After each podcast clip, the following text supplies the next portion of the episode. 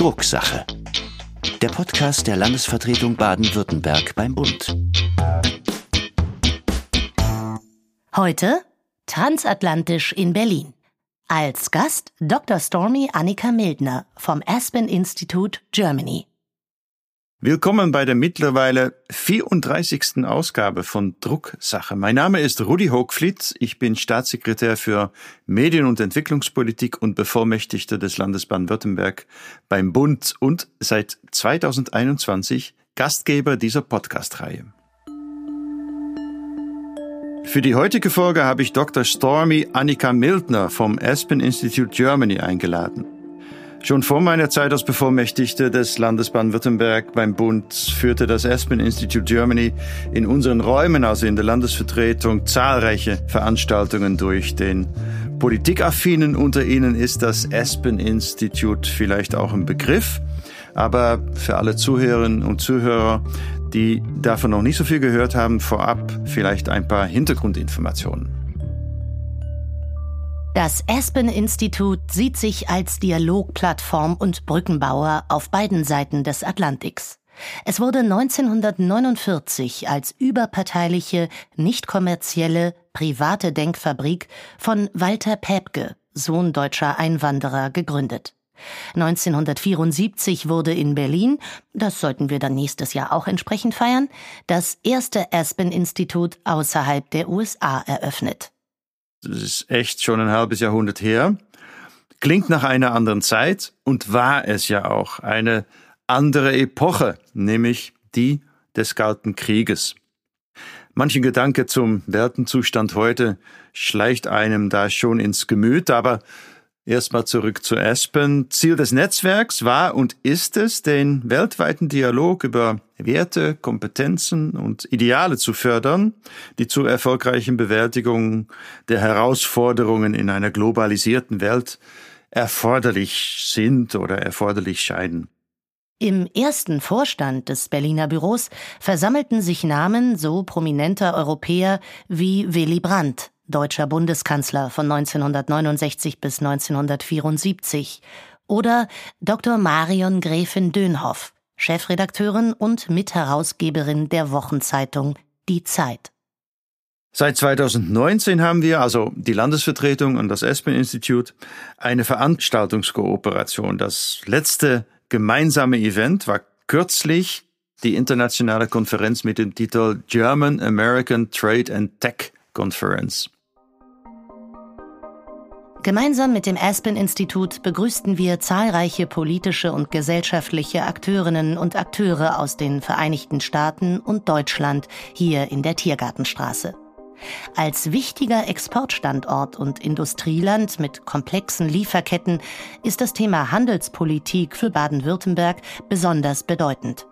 Das merken wir seit über einem Jahr noch einmal besonders deutlich durch die Auswirkungen des Angriffskrieges Russlands gegen die Ukraine. Uns beschäftigen aber auch die Lage im südchinesischen Meer sowie die Auswirkungen des amerikanischen Inflation Reduction Act auf die heimische Wirtschaft. Ja, und das Thema Euro-Atlantisches Netzwerk ist also von immenser Bedeutung für uns, für Baden-Württemberg. Und so habe ich mich über die Zusage von Frau Mildner für einen Austausch dieser sehr kniffligen Zusammenhänge sehr gefreut. Und ich darf Sie jetzt ganz herzlich begrüßen. Frau Mildner, Sie sind seit 2021 Direktorin vom Aspen Germany und seit nunmehr fünf Jahren führt Aspen seine jährliche KI-Konferenz äh, in der Landesvertretung durch. Das freut uns natürlich sehr. Äh, wir haben da eine Partnerschaft und ich möchte heute mit Ihnen über die Ergebnisse der letzten Konferenz reden. Die fand ja im Februar statt bei uns, aber auch darüber hinaus über die transatlantische Zusammenarbeit die großen Herausforderungen, die sich natürlich aus dem Krieg Russlands gegen die Ukraine ergeben, im Technologiebereich, im Bereich der Handlungsbeziehungen. Also wir haben viel zu besprechen. Liebe Frau Mildner, herzlich willkommen. Ja, vielen Dank. Ich habe mich sehr über die Einladung gefreut ähm, und die Möglichkeit, heute über die transatlantischen Beziehungen zu sprechen und natürlich unsere langjährige Kooperation zu Technologiefragen, Handelsfragen und unsere große jährliche Konferenz. Ganz herzlichen Dank auch für die Kooperation in den letzten Jahren. Das ist wirklich ganz toll. Ja, also das Aspen-Institut ist nur wirklich eine Institution. Es gibt ja Aspen Germany, aber sie sind ja auch mit 13 verschiedenen unabhängigen Instituten auf der ganzen Welt unterwegs, in Europa, Japan, Südamerika, Neuseeland, auch in Kiew äh, habe ich gehört. Mhm. Und lass uns gleich da mal einsteigen. Ich meine, der Anlass ist traurig genug. Dieser schreckliche Krieg gegen die Ukraine hat die Weltordnung durcheinander gebracht. Das unendliche Leid in der Ukraine steht natürlich an vorderster Stelle, aber auch die Weltordnung ist eine andere geworden und wir müssen über transatlantische Beziehungen und den Welthandel sprechen. Aus Ihrer Sicht, wo stehen wir heute, ein Jahr nach dem Beginn dieses Angriffskrieges? Also ich sehe das ganz genauso, dass der russische Angriffskrieg auf die Ukraine eine Zeitenwende eingeläutet hat und dass es mit großer Wahrscheinlichkeit keine Rückkehr zu dem Status quo mehr geben wird, also zu der alten europäischen Sicherheitsarchitektur. Und dieser Krieg, die zunehmenden geopolitische Spannungen, die wir ja schon vorher gesehen haben, nochmal deutlich mehr intensiviert hat und denen auch nochmal mehr Fahrt gegeben hat. Und wir bewegen uns jetzt in einem geopolitischen Umfeld, was also finde ich deutlich anders ist, als es noch 2018 oder 2019 gewesen ist. Und auf dieses geopolitische Umfeld muss die EU reagieren, muss Deutschland auch reagieren und natürlich im transatlantischen Bündnis. Und für uns ist es so ganz besonders wichtig, dass wir über vieles nachdenken, was wir in der Vergangenheit eben für so selbstverständlich genommen haben, weil das scheinbar nicht mehr gilt. Also zum Beispiel unser Glaube daran, dass Handel immer zu auch Stabilität und Frieden führt, dass Handel Handel immer zu Wandel führt und das Handel immer gut ist. Das hat sich jetzt im Verhältnis zu Russland eben gezeigt, dass das nicht der Fall ist. Und dementsprechend, also weil eben der Handel so wichtig ist für Deutschland, müssen wir über unser Wirtschaftsmodell nachdenken. Damit will ich nicht sagen, dass wir alles über Bord werfen sollten, was gut war, aber es gibt eben ein paar Aspekte, über die wir wirklich nachdenken müssen.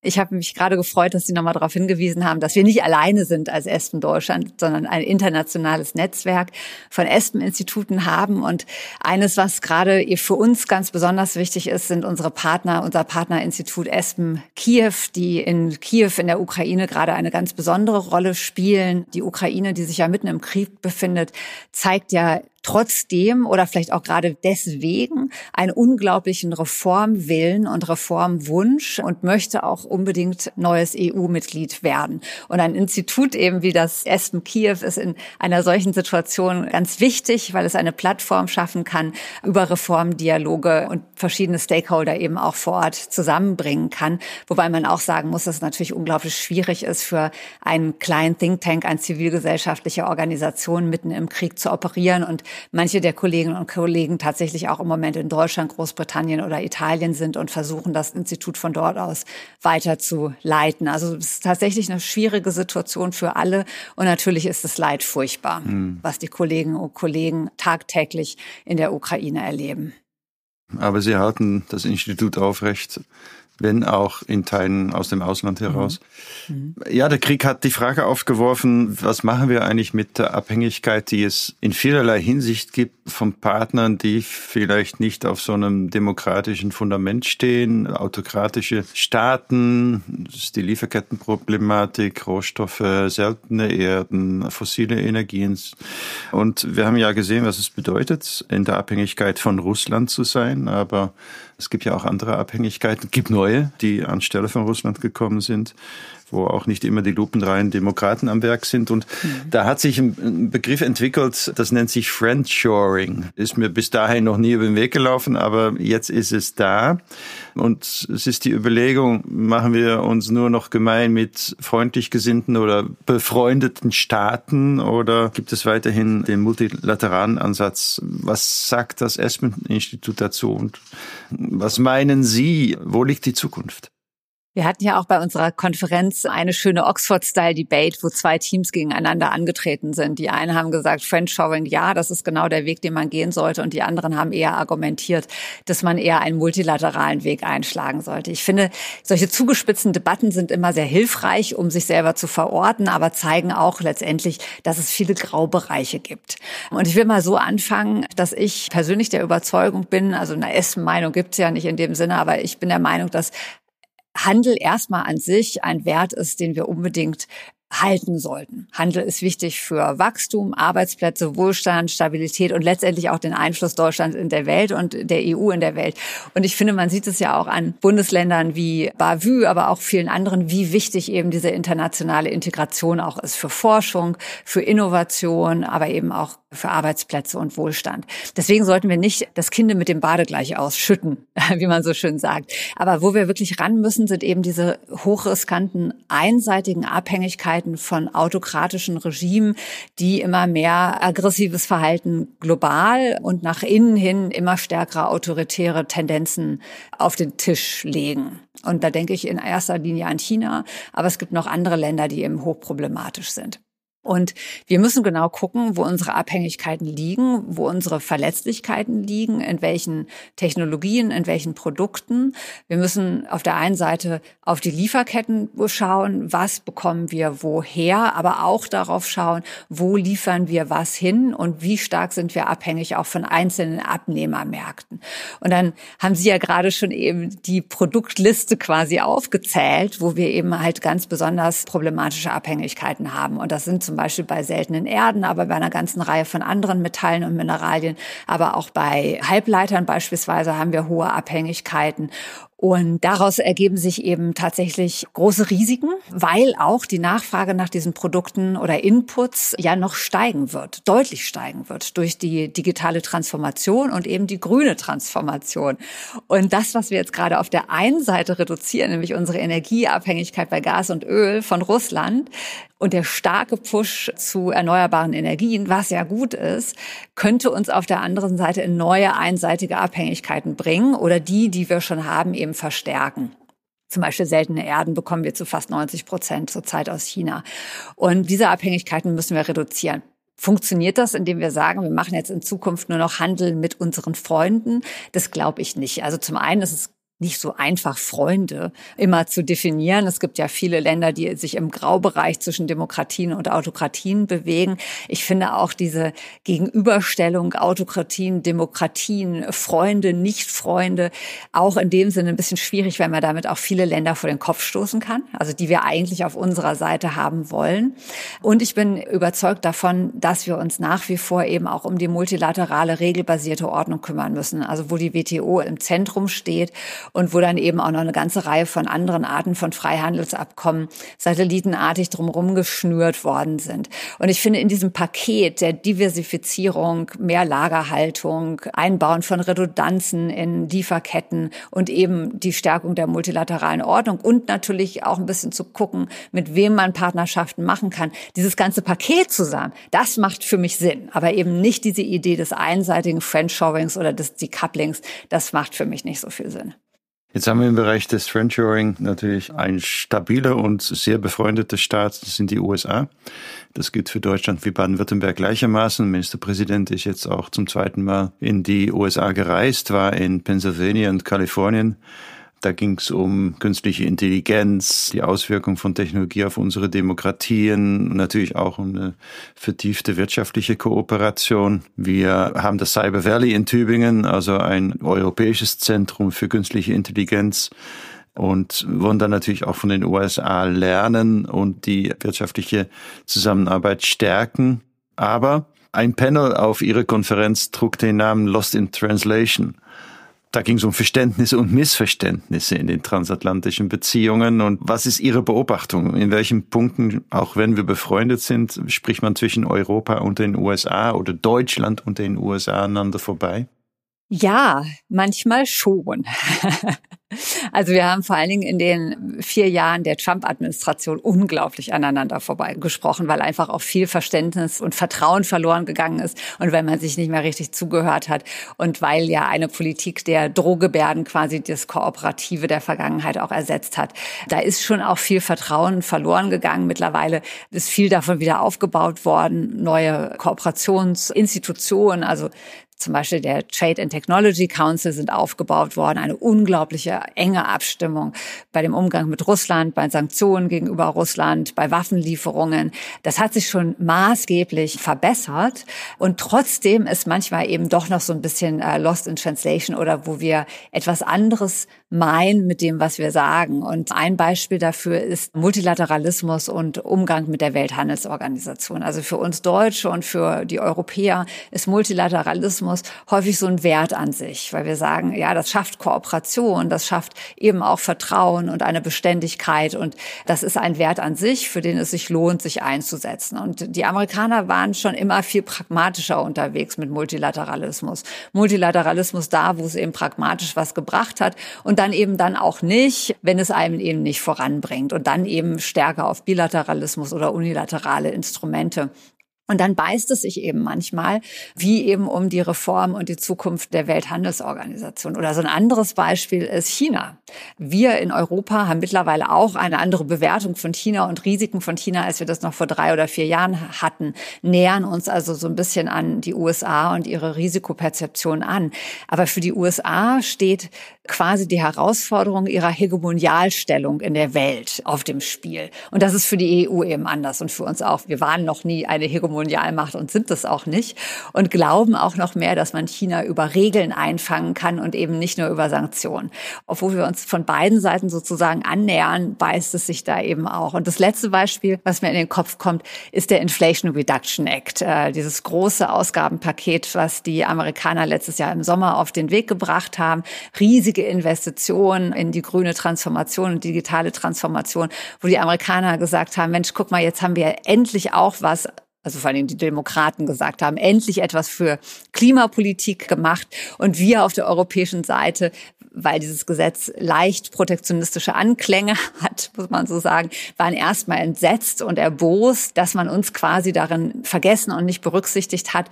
Und ähm, dann sind wir, ich das so flapsig sagen darf, beide auf unsere Bäume geklettert und haben uns von den Bäumen aus erbost angerufen, angeschrien, bevor wir dann jetzt wieder langsam wieder runterkommen und wieder ins Gespräch miteinander gekommen sind und versuchen, das Problem zu lösen.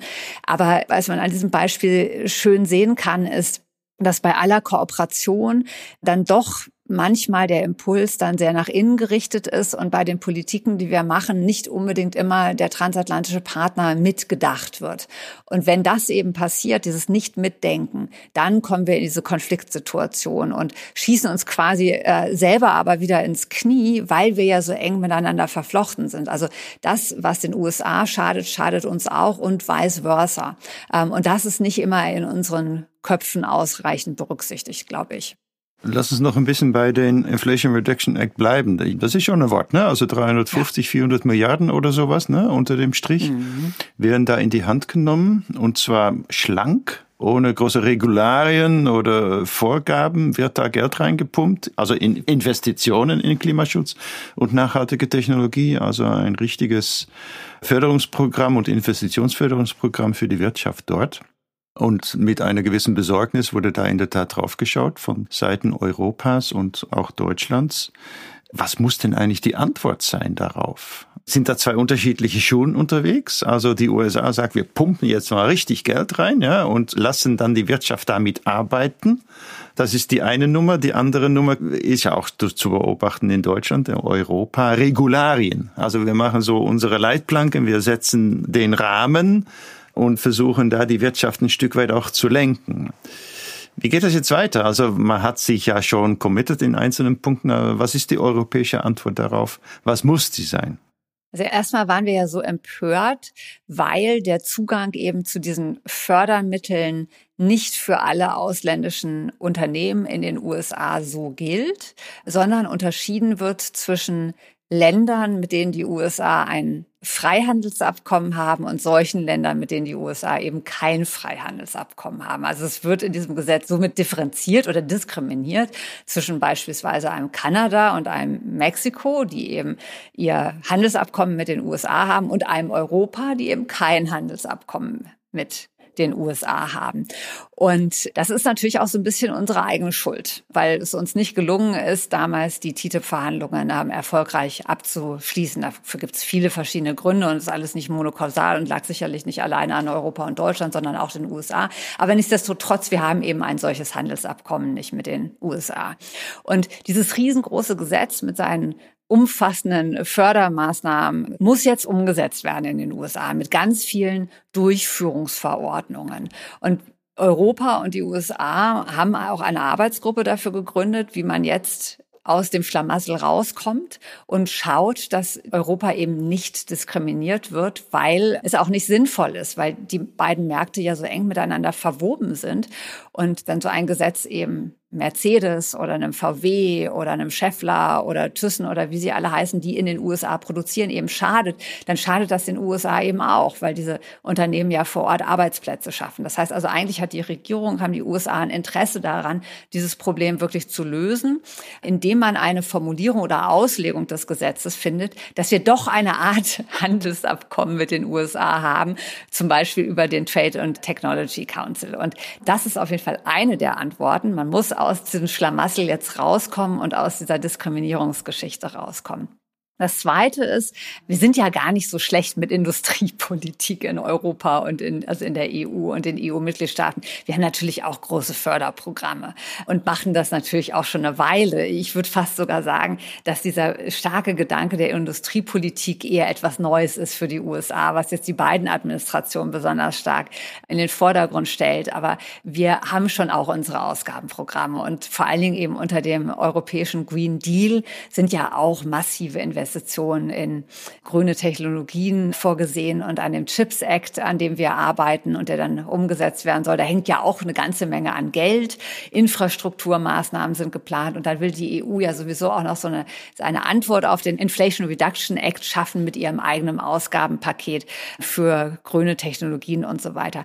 Und ich finde, das ist alles schon richtig. Wir müssen die Transformation voranbringen. Auf der anderen Seite müssen wir unglaublich aufpassen, dass wir nicht in einen Subventionswettlauf reinrennen.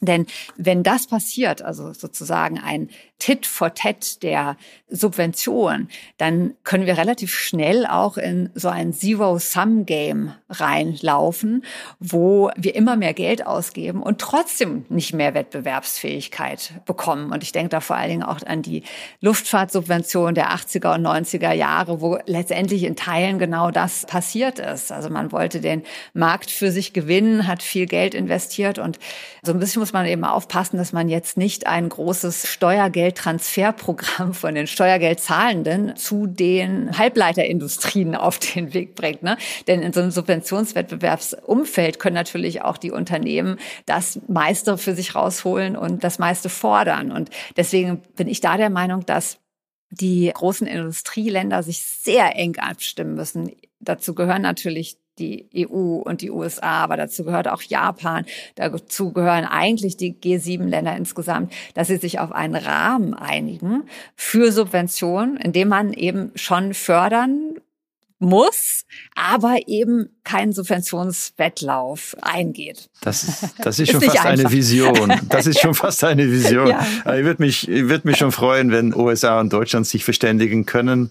Und sie bemühen sich ja auch nach dem ersten Schock und der ersten Empörung. Sie haben den uh, Trade and Technology Council genannt, hat ja auch bei ihrer Konferenz immer eine Rolle gespielt.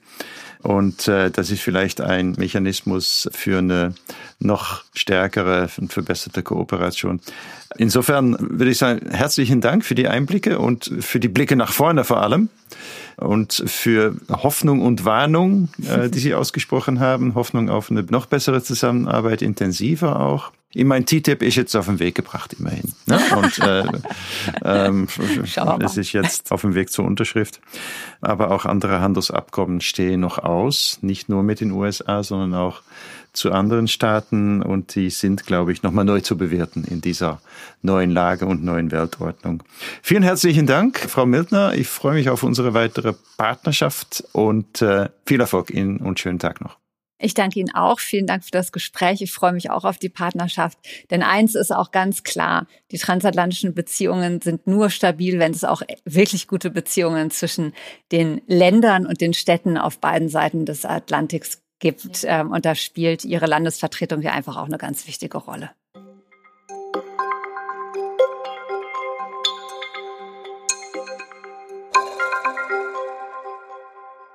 Ich habe es ja gerade mit meiner Gesprächspartnerin Frau Mildner thematisiert. Die Vereinigten Staaten haben ein fast 400 Milliarden Dollar schweres Programm, dem Inflation Reduction Act, aufgelegt. Und Ziel dieses Programms ist es, die amerikanische Industrie klima- und zukunftsfest zu machen. Ein riesiges und verwaltungstechnisch schlank gehaltenes Investitionsförderungsprogramm für eine nachhaltige Wirtschaft in den USA. Kann man nachvollziehen? Aber was bedeutet das für Europa? Was heißt das für Deutschland? Und nochmal runtergebrochen, was bedeutet das für ein Bundesland wie Baden-Württemberg? Die europäische Antwort, die ja auch eine Antwort für Deutschland und Baden-Württemberg ist, auf den Inflation Reduction Act lautet Industrieplan zum grünen Deal für das klimaneutrale Zeitalter. Dieser europäische Souveränitätsfonds, den die Kommission am 1. Februar diesen Jahres vorgestellt hat, wurde nun in der 1032. Sitzung des Bundesrats behandelt. Ziel dieses europäischen grünen Deals ist unter anderem eine Führungsrolle bei sauberen Technologien zu übernehmen und zukunftsfähige Arbeitsplätze zu schaffen. Und besonders für Baden-Württemberg als wichtiges Industrieland in Deutschland, aber auch in Europa, ist die Mitteilung der Kommission über ihre industriepolitischen Maßnahmen für das klimaneutrale Zeitalter maßgebend. Denn durch die attraktiven US-Subventionen könnte es durchaus zu einer Abwanderung von Wirtschaftsunternehmen kommen.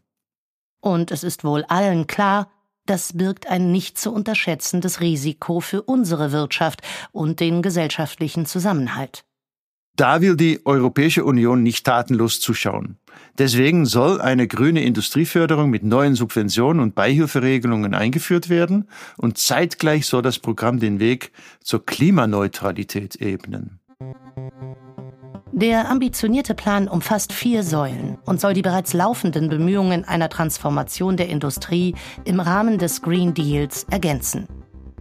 Säule 1 einen vereinfachten Rechtsrahmen, also zum Beispiel beschleunigte Genehmigungsverfahren für Zulassungstechnologien oder vereinfachte Zulassungs- und Zertifizierungsverfahren.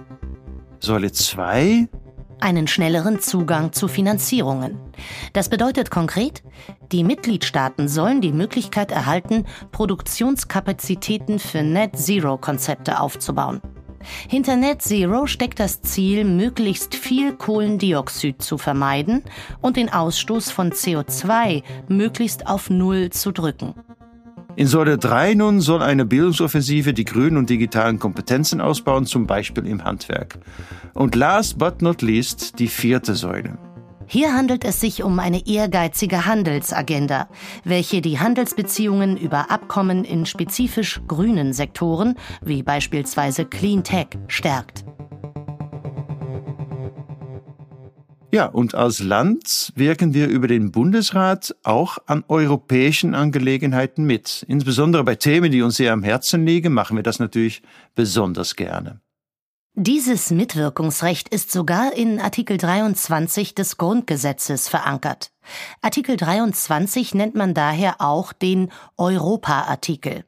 Dieser wurde 1992 nach Verabschiedung der Maastrichter Verträge eingeführt. Das heißt, wir Länder können auch auf EU-Ebene eine aktive Rolle spielen. Mit der stetig wachsenden Bedeutung der Europäischen Union hat die Mitwirkung der Länder ebenfalls an Bedeutung gewonnen.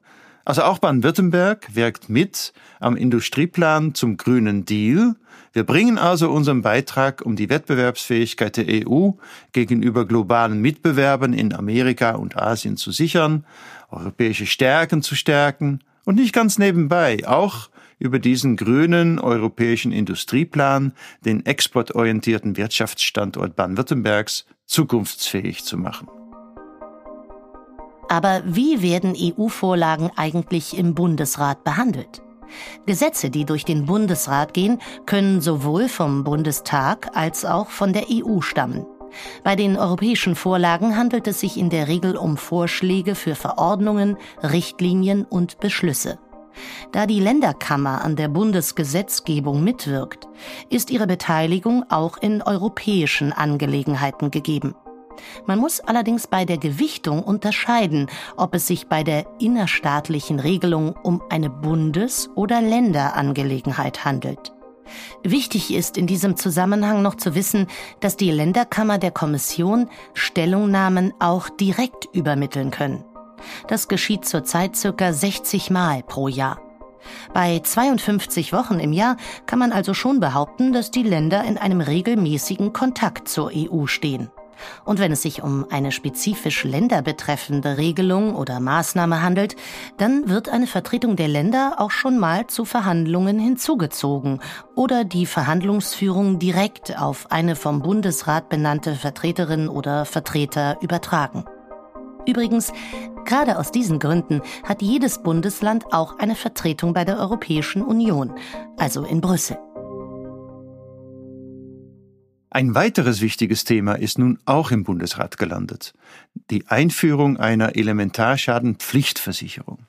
Übrigens ein besonderes Anliegen unseres Ministerpräsidenten Winfried Kretschmann. Bereits wiederholt stand die Versicherung auf der Tagesordnung der Ministerpräsidentenkonferenz und alle Länder wollen die Elementarschadenpflichtversicherung. Und eigentlich hat der Bund auch zugesagt, die Pflichtversicherung dann auch umzusetzen. Nun Versprochen, gebrochen, kann man da nur sagen. Das Bundesjustizministerium steht quer im Stall und will nicht umsetzen. Und das Bundeskanzleramt lässt den Bundesjustizminister gewähren. Und erstmal steht die Pflichtversicherung wieder auf tönernen Füßen.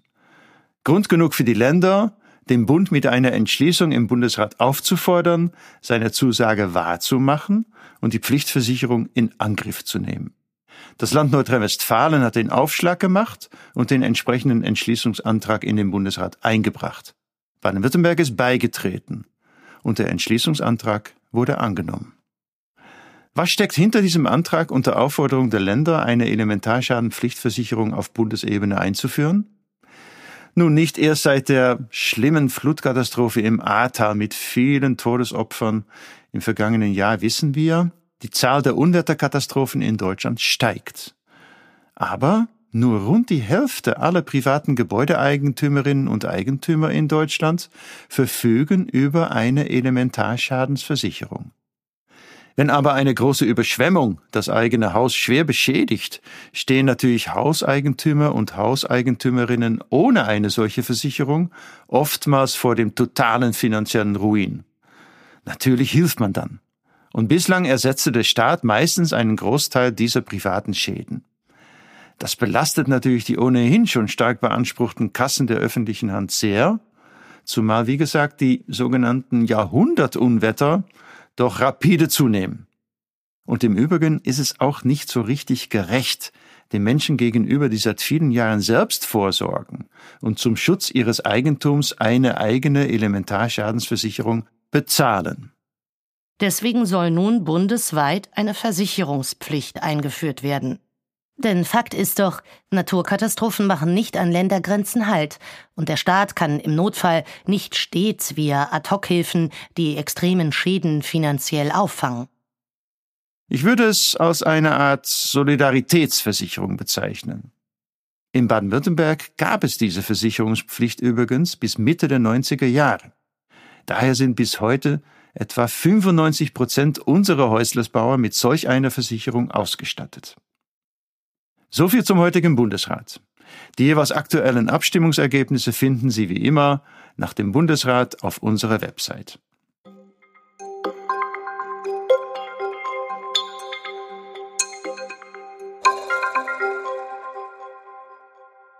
Wie immer an dieser Stelle geben wir Ihnen einen Einblick in unser Tun und einen Ausblick auf unsere Veranstaltungsformate. Das Thema Transformation der Wirtschaft und der Umgang mit diesen wirklich komplexen Themen treibt auch mich und die Kolleginnen und Kollegen in der Landesvertretung täglich um.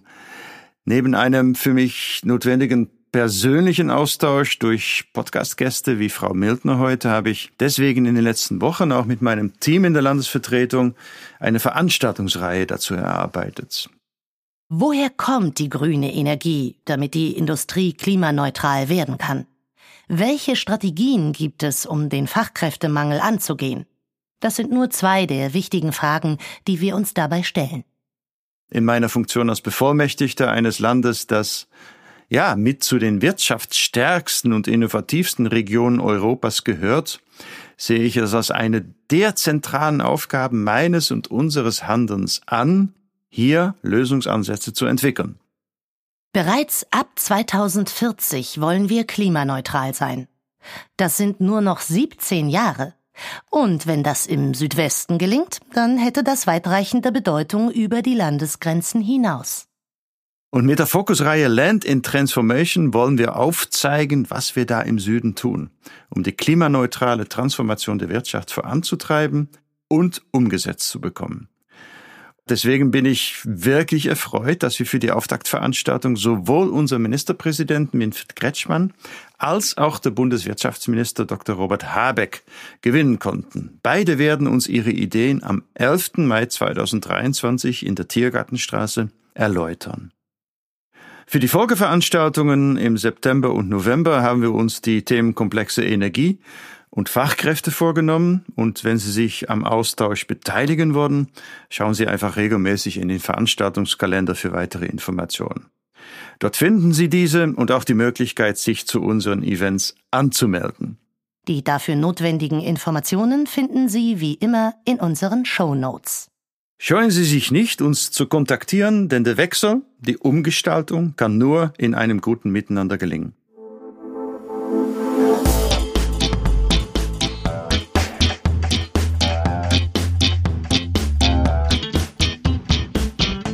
Das war die 34. Folge von Drucksache, dem Podcast der Landesvertretung Baden-Württemberg zum Bundesrat. Machen Sie es gut, Ihr Rudi Hochfliet.